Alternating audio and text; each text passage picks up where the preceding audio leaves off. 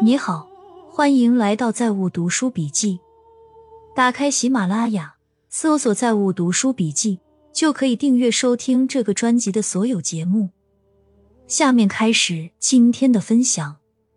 今天见了个做红娘的朋友，和我八卦现在上海年轻男女的普遍择偶观：漂亮姑娘自然都想尽量找个家底优渥、有房有车的男性，或者综合条件都还不错。有发展潜力的青年才俊，这个大家应该都不意外，挺常见。但好笑的是，那些在婚恋市场会被百分之九十九女性抢破头的青年才俊们，比如高帅、名校、三十岁以内就年薪百万、知识分子家庭，虽不大富裕，但凭自己能力和家人帮衬，在上海付首付买个几百上千万房子还是没问题的。一边跟小美白们谈着走马灯的恋爱，一边跟红娘姐姐说想找能买得起汤臣一品或者翠湖，要么原生家庭特别有钱的白富美，要么自己非常会赚钱的气质女强人小姐姐。只有这两种人才能让他们甘心想结婚。看来在上海这种一线城市生活太不容易了，不论男女，但凡自己条件属于优秀的。基本都想找个能让自己少奋斗二十年的伴侣，都想躺赢。劳动性收入占居民家庭收入高比例，说明大部分居民在经济增长的大背景下无法积累并形成财产，基本的吃穿用度依然不得不依靠工资性收入来维持。通常一个家庭有一名以上的家庭成员通过就业赚取劳动性收入。而且多名家庭成员就业的情况越来越多，但居民家庭收入的增加速度虽然略微高于工资收入涨幅，但远远达不到国家经济整体增长的幅度。由于劳动性收入占居民家庭收入的比例高，无工资收入增长与无分配增长便会持续下去，从而居民家庭收入得不到提高，便成为理所当然的结果。想到弗洛伊德的这段话，未被表达的情绪永远不会消失，他们只是被活埋了，有朝一日会以更丑陋的方式爆发出来。任何关系里，如果对方做出让你难过或不开心的事情，不要憋在心里，最好的办法是说出来，让对方知晓。写作就两句话，第一句是想多拉核心是多吃。所以要教会大家如何学习。第二句是像说话一样去写作，怎么说就怎么写，不需要考虑语法规矩之类的。只要鼓励，每天都写一百字，就一定能坚持下去。夏威夷一百四十万人，约一百万在欧湖，其中九十万都在火奴鲁鲁一带，这里常年温度在二十一至二十七摄氏度之间。而且不像加勒比海岛，一年有五个月面临飓风危险。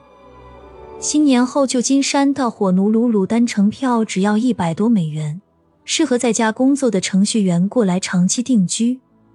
我们从西班牙回德国的飞机上有个中国空姐，她年龄比较大了，头发都花白了，看着四五十岁的样子。她座机上广播就用普通话，她广播完了，机舱一片寂静。以为接下来会有一个英语版，或者西班牙语版的，或者德语版的，结果没有。我旁边的小哥转头问我：“您能不能告诉我他在讲什么？”我说：“马上给你们送水和食物了。”总共三个乘务员，一个德国男的，两个空姐，一个中国人，一个西班牙人。谁广播，谁用自己母语。一个硅谷创业者说。我的思考全仰赖我的天真烂漫，我的团队的氛围始终保持着孩子般的纯真无邪。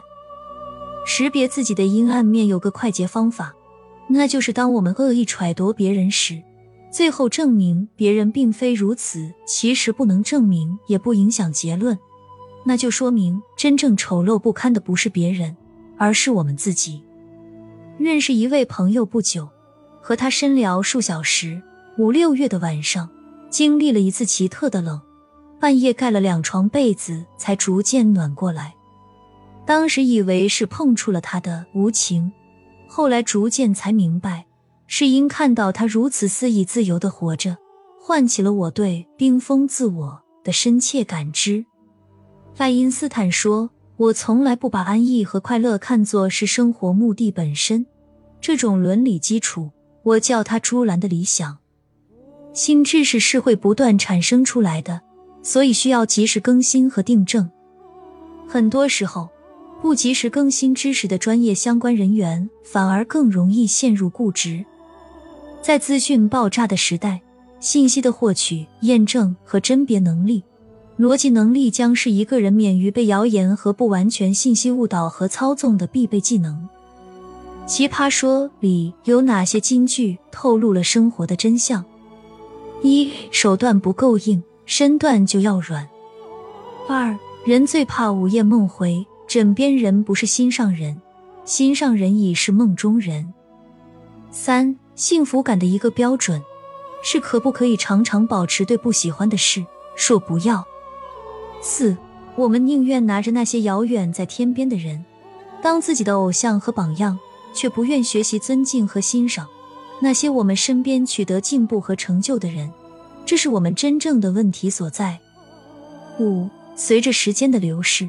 我们终究会原谅那些曾经伤害过我们的人，但更多时候，那不是原谅，那是算了。六，当你觉得全世界都在和你作对，全世界都没有人理解你，全世界都和你意见相左的时候，通常是你的自我认知出现了问题。七，人类历史步步前行，沾满血腥，没有霹雳手段。怎怀菩萨心肠？八，生活绝不会因为你胆小怯懦而饶过你。九，越善良的人越需要聪明，越聪明的人越有能力善良。一零，不要因为害怕别人在背后说你的坏话，所以你不敢打扮的漂亮，那是因为说你的那些人，他们没你漂亮。一，不要动不动就是我都是为了你好。我们不该用自己的爱绑架他人的生命，要求他人为我们而活。你的妻子、丈夫、你的父母、孩子都不行。人很容易从自己的角度去评判对方是一个好人还是坏人，其实大多数人不过是在依据形势做对自己有利的选择，所以好人坏人的界限不是那么清晰的。总之，我们不要随意去试探人性。你落难时，别人远离你；你成功时，被众人追捧。实际上都是人性的展现而已。早上说过，现在是 K 型社会，要做行业头部人才。和这些人比，业余学的那点乐器又算什么？学和不学一样的，没用也别显摆。如果是爱好，就别逼迫孩子学爱好。撒完都是好事情，就是要找到绝对细分的领域做王者。就怕今天去搞直播了，明天又去跳绳了，没有自己的核心竞争力。泛道德主义是一个伦理学概念，也是个社会学概念。它是指在某个社会下，社会形成的道德规范或者对个人人品要求，在正常人的能力范围之外。以至于为道德试论，在这种社会环境下，各种社会问题往往都归结为人的道德境界问题，归结为自私、物欲、怯懦，归结为牺牲和奉献精神的丢失。对于没有按照社会道德从事的人，将遭到道德批判。泛道德主义的特征：一、道德要求过高；二、为道德试论；三、道德制高点；四、惩罚不道德。泛道德主义的危害：一、社会缺乏诚信；二、社会缺乏宽容；三、人际关系恶化；四、社会单元化；五、被集权者利用。再比如这两天很火的张婷，他这个公司都搞了这么多年了，突然说他传销，那为啥之前这么多年没事，现在突然就出事了呢？很久之前就有无数人在举报他传销了。结果人家不但没事，还成为了上海的纳税大户，被当作正能量报道。所以有很多时候，评判的标准很模糊。这些评判的标准对富人们来说是要命的。你今天 OK，不代表你明天 OK。你说你有安全感吗？张婷和老公林瑞阳建立的微商帝国，两年纳税二十一亿的张婷曾自曝，一天只花不到十块钱，每个月给老公林瑞阳的零花钱只有一千五百元。